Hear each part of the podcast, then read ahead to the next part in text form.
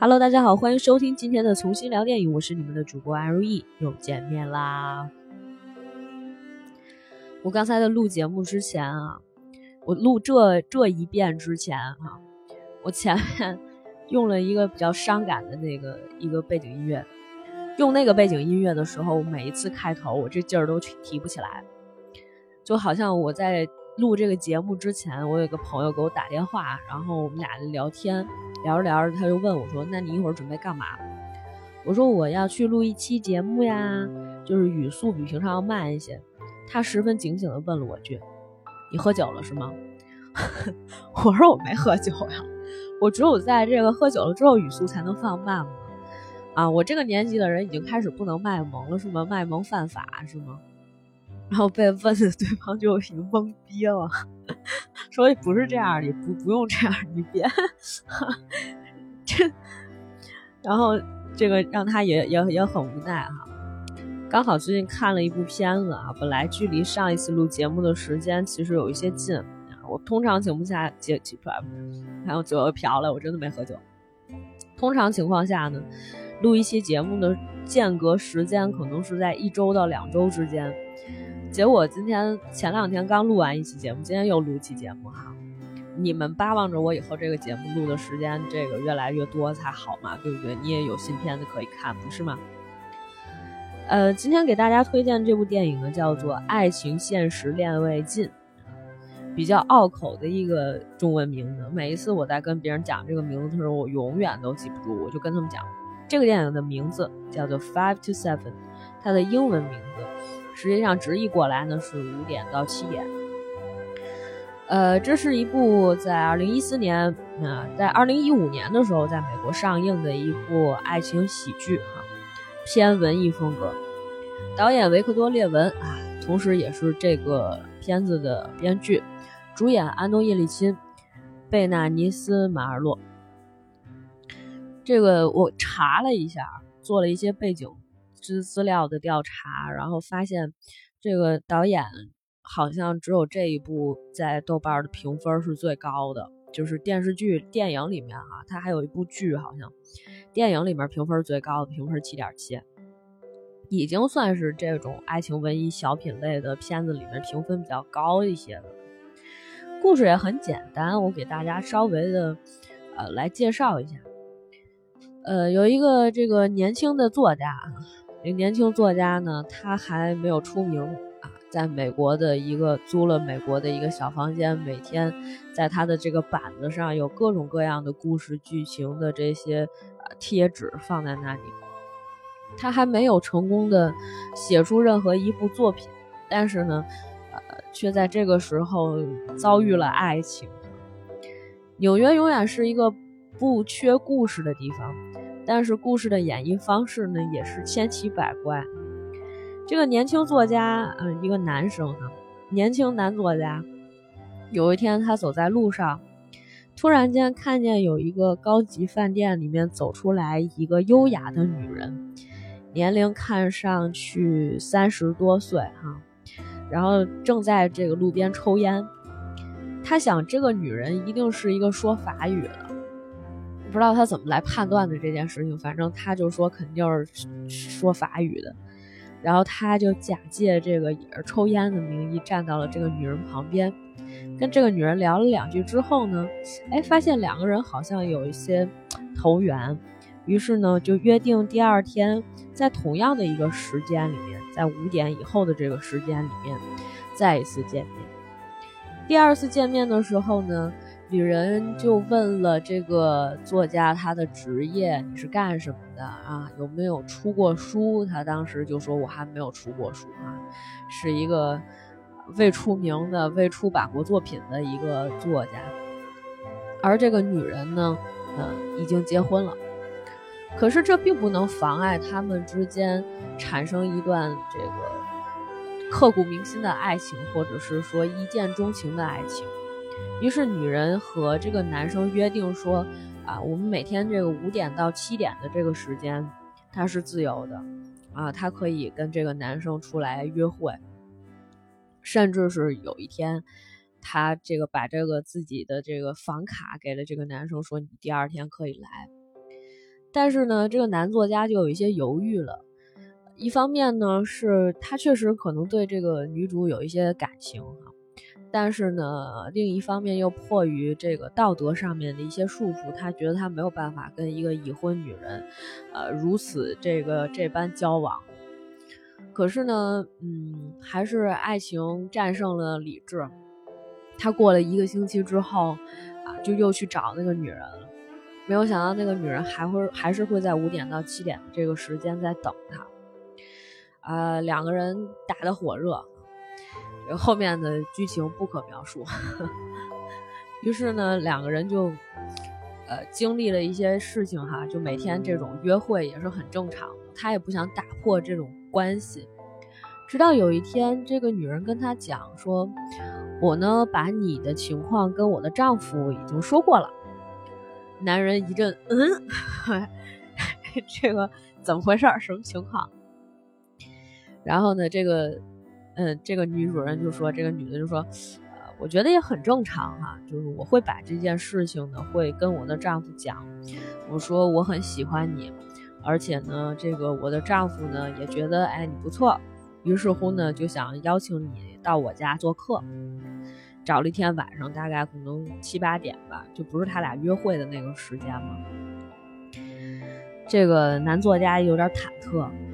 毕竟还年轻，才23、24岁，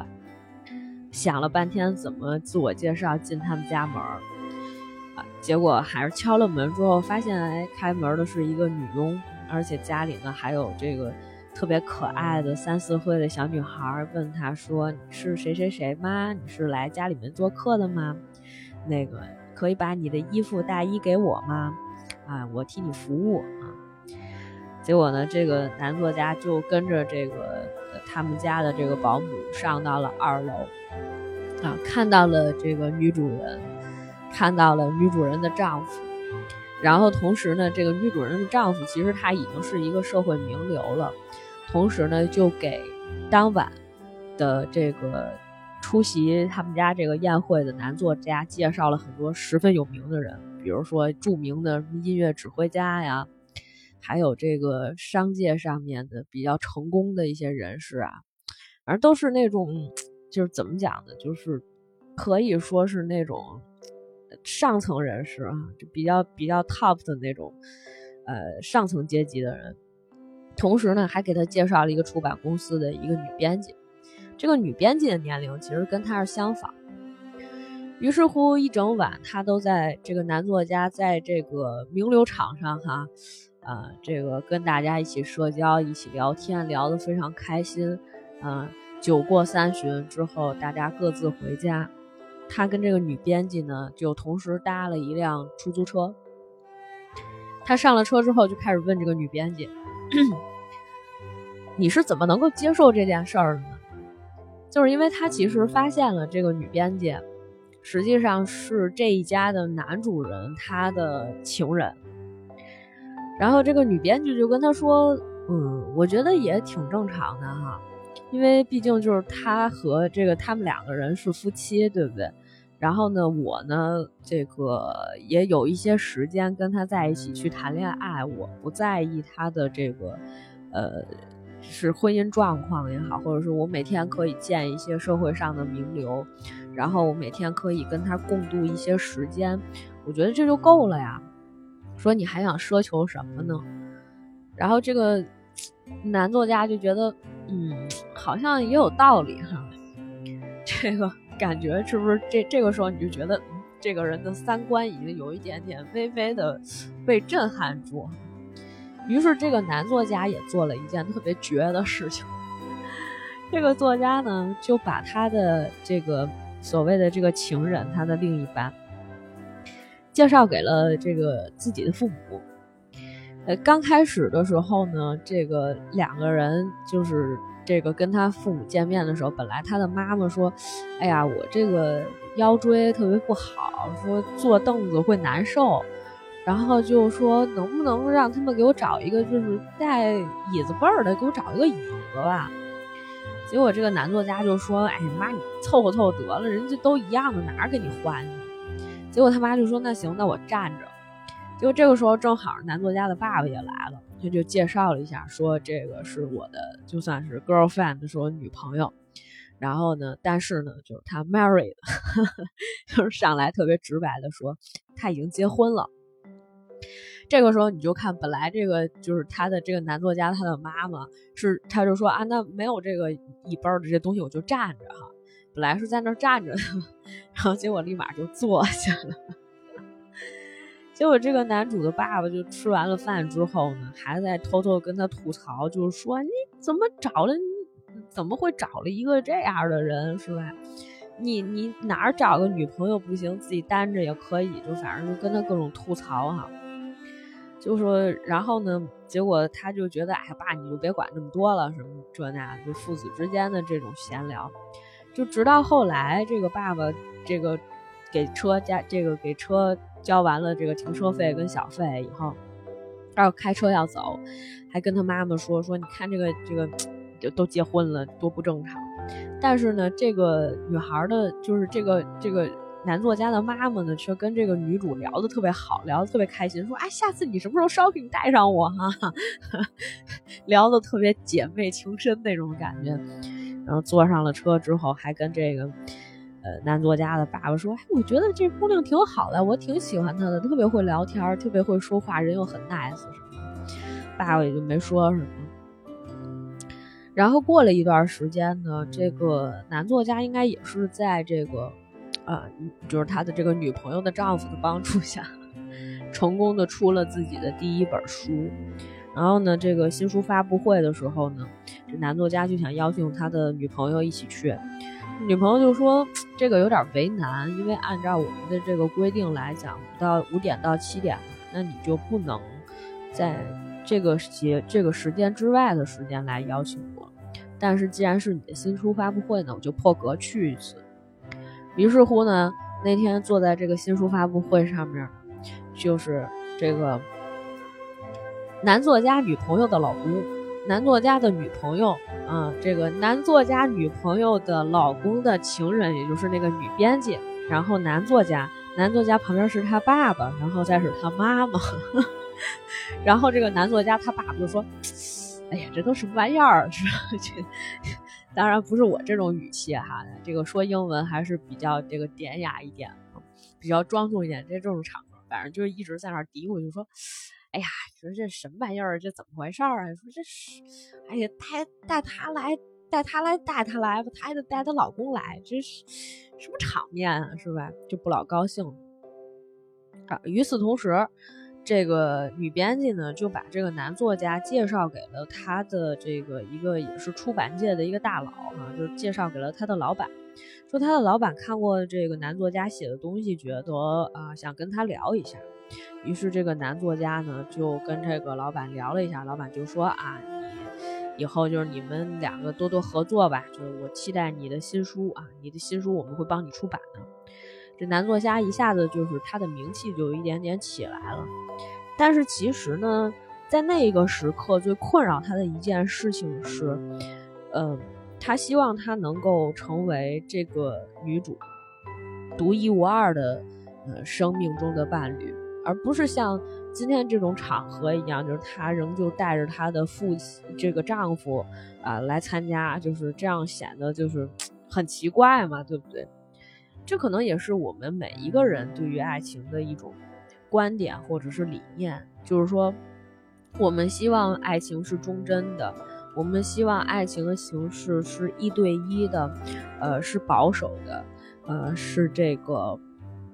比较封闭式的哈。这个因为我们其实刚才大家在这个故事的剧情的发展过程当中已经发现了，这个女主和她的丈夫其实是保持这种 open marriage 的这种关系哈，是一个开放式的婚姻，就是他们彼此之间不妨碍对方去找一个就是所谓的这种情人，但是呢这个时间限制只有在下午的5点到7点这段时间是可以的，那么其他的时间我们仍然保持一个正常的这种夫妻关系，然后这个规则呢也从来没有被打破。但是这男主吧突然就有一天真受不了，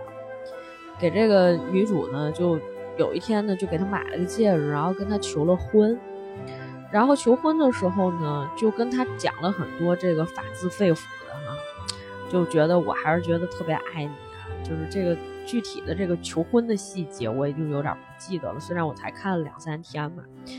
不是说这种爱情打动不了我，而是我知道这种幼稚的男孩一定会失败。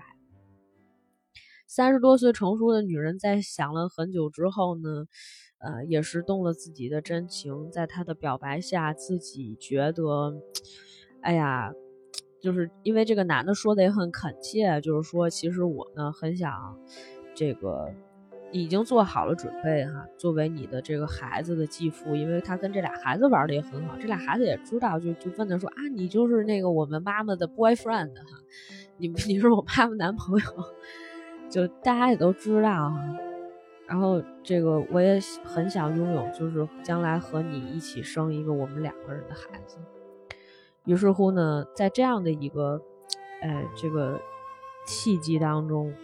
，2个人这个也是比较激动。于是这个女主呢，就当时拿了这个戒指戴到了自己的手指上，然后就跟他说，那好，我现在可能要准备一下，然后你这个后天吧，大概是4点的时候，你还是到这个房间里面回来找我，然后我们可能搬离这个地方去住一段时间，搬离这个地方，我带着我的2个孩子。于是乎呢，这个男主呢，就是也回家收拾行李准备私奔了。但是呢，他没有想到，这个就是这个女主她的丈夫呢，竟然找上门来了，找到自己家来了，然后就跟他打了他1巴掌，就是要不就怼了他1拳，然后就跟他说：“你这个不守规矩哈，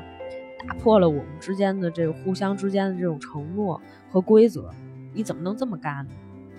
但是后来他想了一下，他觉得，就这事情应该是他妻子自己告诉他了嘛。然后，但是他也觉得就是说，你们2个人可能真的是，就是我也看到了，他确实这一段时间有很多的改变啊。因为之前就已经说过，就这女的有一段时间了没有笑得这么开心。于是乎呢，这个女主的丈夫就说：“那好吧，就放你们俩走吧。”就说：“但是你要好好照顾她，而且给了她1张支票，这上面钱也是不少。”男主就接过了这张支票。但是，我刚才已经说过了，这种幼稚的男孩终究是会失败的。他最后没有等来这个女主，因为他这个在这个刚进这个酒店门口的时候，外面就有一个这个专门看门给人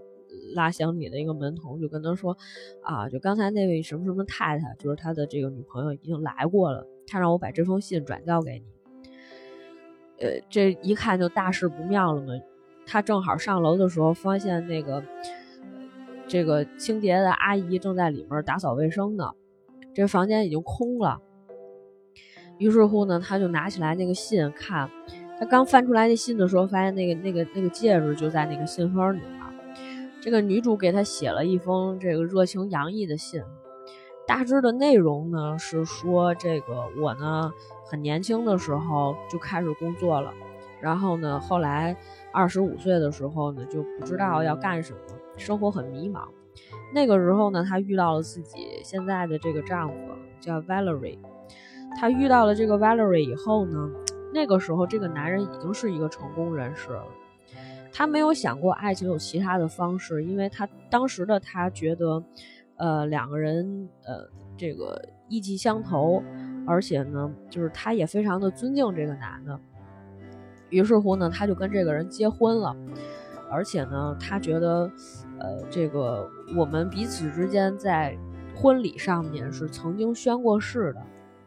那么在这么多年以来，这个男人都在为这个他们曾经的这个宣誓而负责，那我也要负这个责，所以我没有办法违背我们的誓言，我也没有办法跟你一起走下去。虽然在这个过程当中，就是其实他说，我原本以为爱情已经不会出现了，我原本以为爱情就是我认为的我和 Valerie 的那个样子，直到有一天我在街上遇见你。但实际上那天就是这个镜头在回溯的时候，你就发现这个女主刚开始的时候实际上是他先看见了这个男主啊，但是他没说话，他假装自己没有往那边看，在抽烟。没有想到这个男人呢，就冲他走了过来，开始跟他聊天。所以他们后来才发生了这个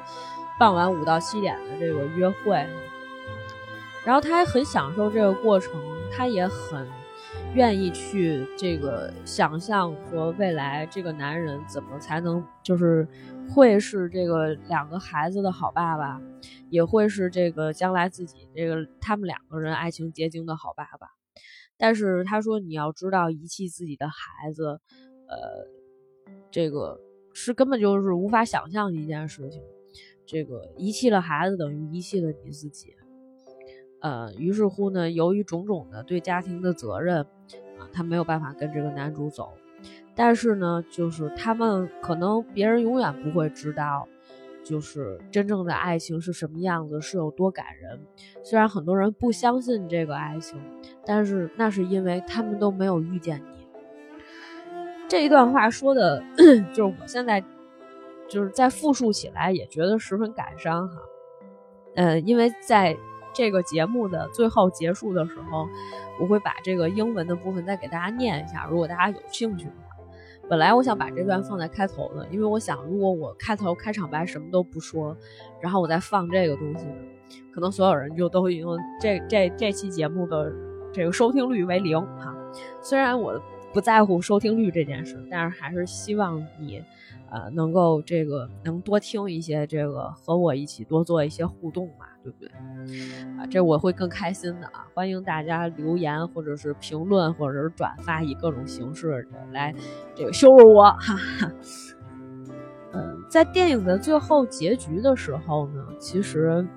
男主其实又写了一本书，因为其实从这个电影整体的叙事风格上来看，都是以男主作为这个 narrator 的身份，旁白的身份来去叙述啊，纽约是一个什么样的城市啊？纽约有一个这个长椅，这长椅上面就有很多不同的人，他们这个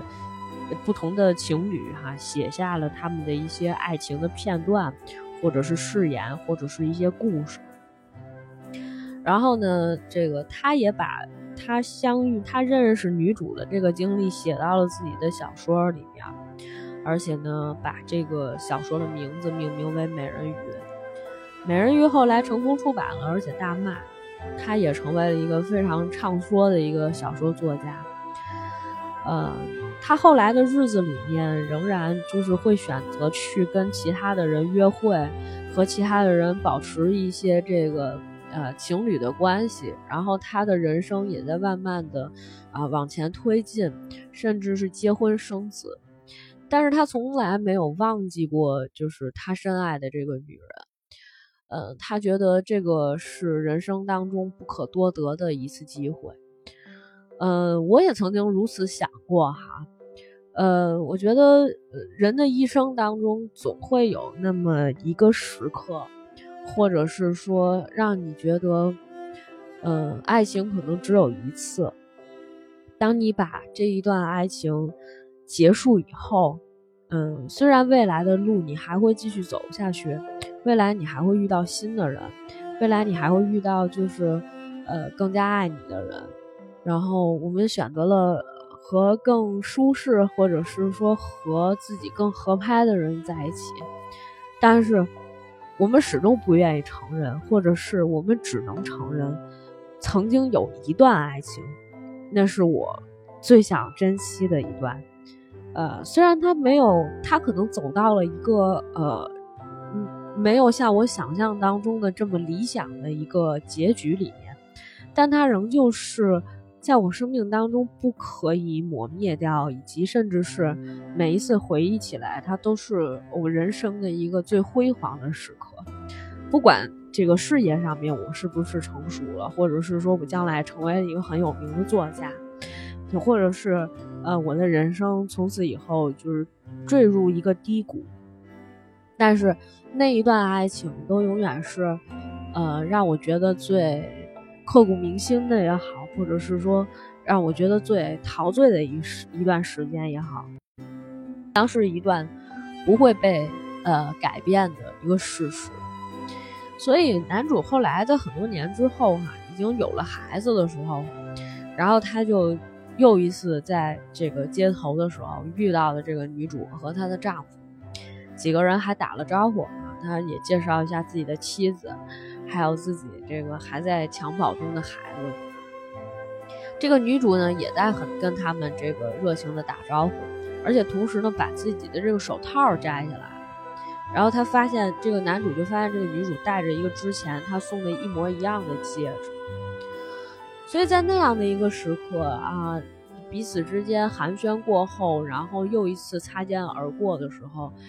女主又回头看了一眼这个男主，然后这个男主还在跟他的这个老婆聊天。我们也都知道在他们的生命当中，这是一段不可多得的记忆，这可能是他们生命当中最完整的一段所谓的爱情。所以就是你知道有一瞬间这是一种什么感觉吗？就很多人看完了以后就这就是电影结尾了，虽然有点突兀，但是很多人看完了以后就说，这么一个三观不正的片子，这只不过是婚外情，却写得如此的让我觉得泪奔哈、啊，然后又写得这么感人，特别是这个男生的求婚，女生的这个分手信，都让大家感受到了不一样的东西。所以有人也在这个评论里面写，这叫什么？我看一眼，好像就是有人说这个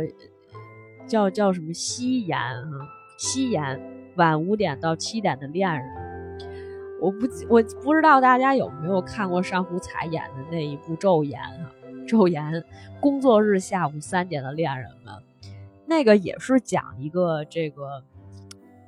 出轨戏哈、啊，出轨的一个故事。但是呢，用我的以前同事的一句话讲，他把一个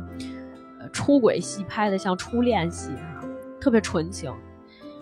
其实这个片子呢和昼颜有一种异曲同工之妙，它妙的地方就在于它让我们看到了另外一段感情，可能是违背于伦理或者道德之外的一段感情里面的这种纯粹，以及它的真挚，以及最后的这种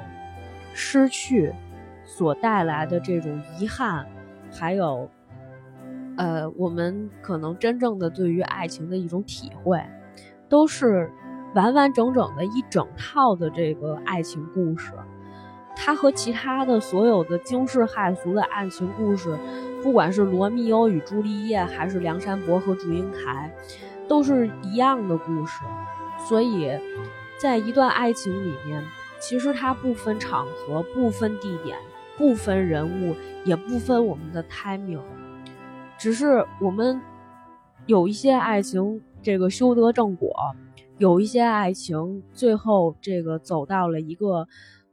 终点，但是它仍然是一段就是最美妙的爱情故事。我这看这个评论里面有很多人写的这个特别有意思哈，有人说全篇三观正常的只有男主他爸爸，然后还有说被一个三观不正的电影看哭了哈、啊，然后但是这个就是有很多这样的这个评论，什么最后戒指出来一瞬间让人无比难过，还有女主角有一种从茫茫人海中脱颖而出的美，喜欢她笑的样子。就我其实看了这个电影，我觉得还是挺有意思的，然后就是我很多年没有看过这种，算是爱情题材的这种偏文艺片，其实它喜剧的风格少一些，但是整体的风格上来说呢，就像我们今天放的这个背景音乐一样，大部分的时间还是比较轻松自在的，而且男主也一直是从一个无名小卒变成了一个鼎鼎有名的作家，出版了自己的书，只是在这个过程当中他经历了爱情的甜和苦，当然也是因为他曾经经历过的这些，才让他成为了一个有名的作家啊。这本身是一部电影，同时呢也是男主的一本书，所以这个很有意思，很有意思。我也不知道导演为什么能这突如其想、突发奇想能做出一个这样的故事。豆瓣现在看的人并不是特别多哈，但是评价还是可以的，7.7分，对于这样一个比较小众一些的片子已经可以了。虽然有些人的这个评价可能在3分左右哈，也有人觉得男女主半点化学反应都没有，但我觉得其实还是可以的。这个男主好像曾经之前演过《星际迷航》，而且最让人觉得遗憾的是，这个叫安东·叶利钦的男主呢，其实在2016年的时候，因为一场意外车祸已经去世了，所以呢，这也变成了男主为数不多的一部比较好看的一部遗作。有一些惋惜，但是呢，这个我觉得，也不妨这个让大家再回顾一下，毕竟他也在短短的27年的时间里面，曾经给大家做了一部完成了一部这么好看的一部这个爱情浪漫轻喜吧。好了，那么最后在剩下的这段时间呢 ，as you wish, as I wish。我来给大家读一下这个女主最后写给男主的这个分手信，作为今天的结尾。虽然有一点点伤感，但是我还是想跟大家讲，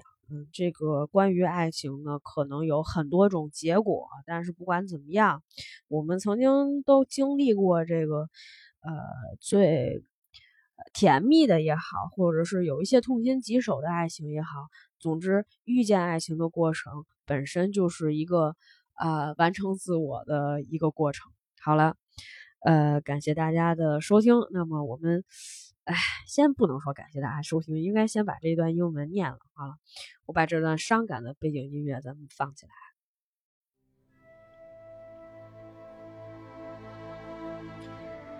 I started working when I was 11. By 25, I could feel the end of my career coming. I thought,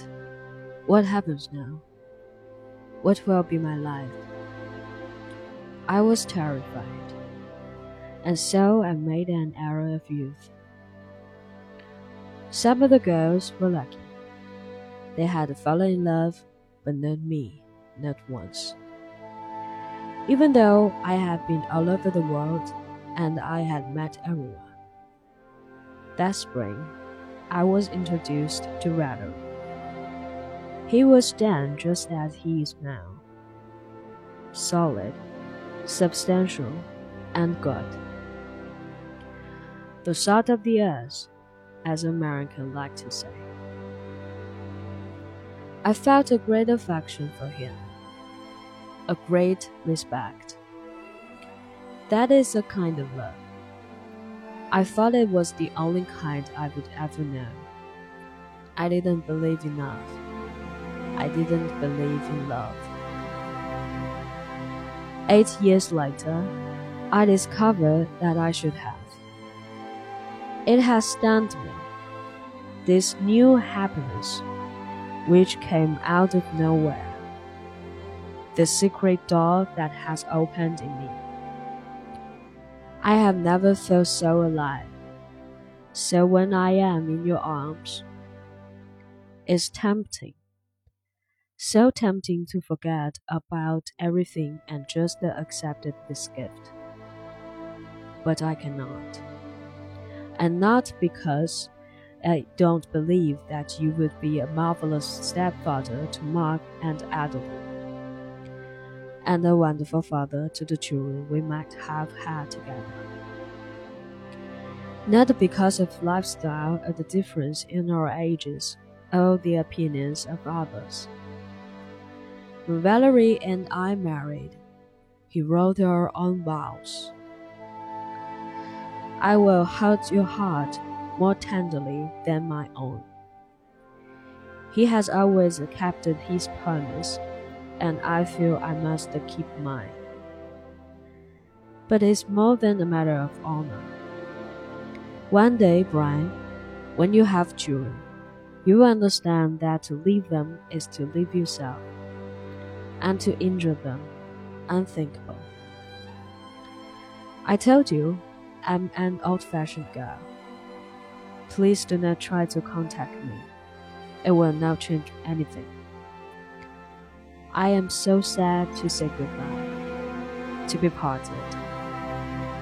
I can't believe it, really. We had so many adventures still ahead of us. Maybe if we had had more time, I would have found something about you I didn't like, really couldn't stand, which would be very useful right now. But I doubt it. They say that no love is perfect, but then they never met you. Ariel. 我在读这封信的时候，竟然读错了几个地方，但是我希望你们没有听出来哈，就是非常深沉哈。但是我觉得我还是跟这个女主的声音还是有一些差距的哈。但是我觉得这个最重要的还是在这个信的最后哈。Maybe if we had had more time, I would have found something about you I didn't like, really couldn't. I would have found something about you I didn't like, really couldn't stand, which would be very useful right now.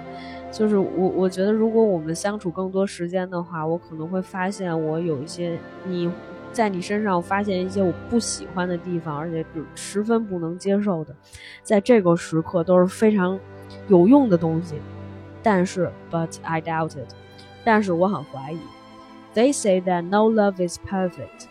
他们说爱情没有完美的。But then they never met you， 那是因为他们从来没有遇见你。我也想在这里面在节目的最后说一句话，就像这个，就像这个戏的最后，就像这封信的最后里面说到那句话 ，They say that no love is perfect, but then they never met you。感谢收听今天的重新聊电影，我是你们的主播安如意，下次再见。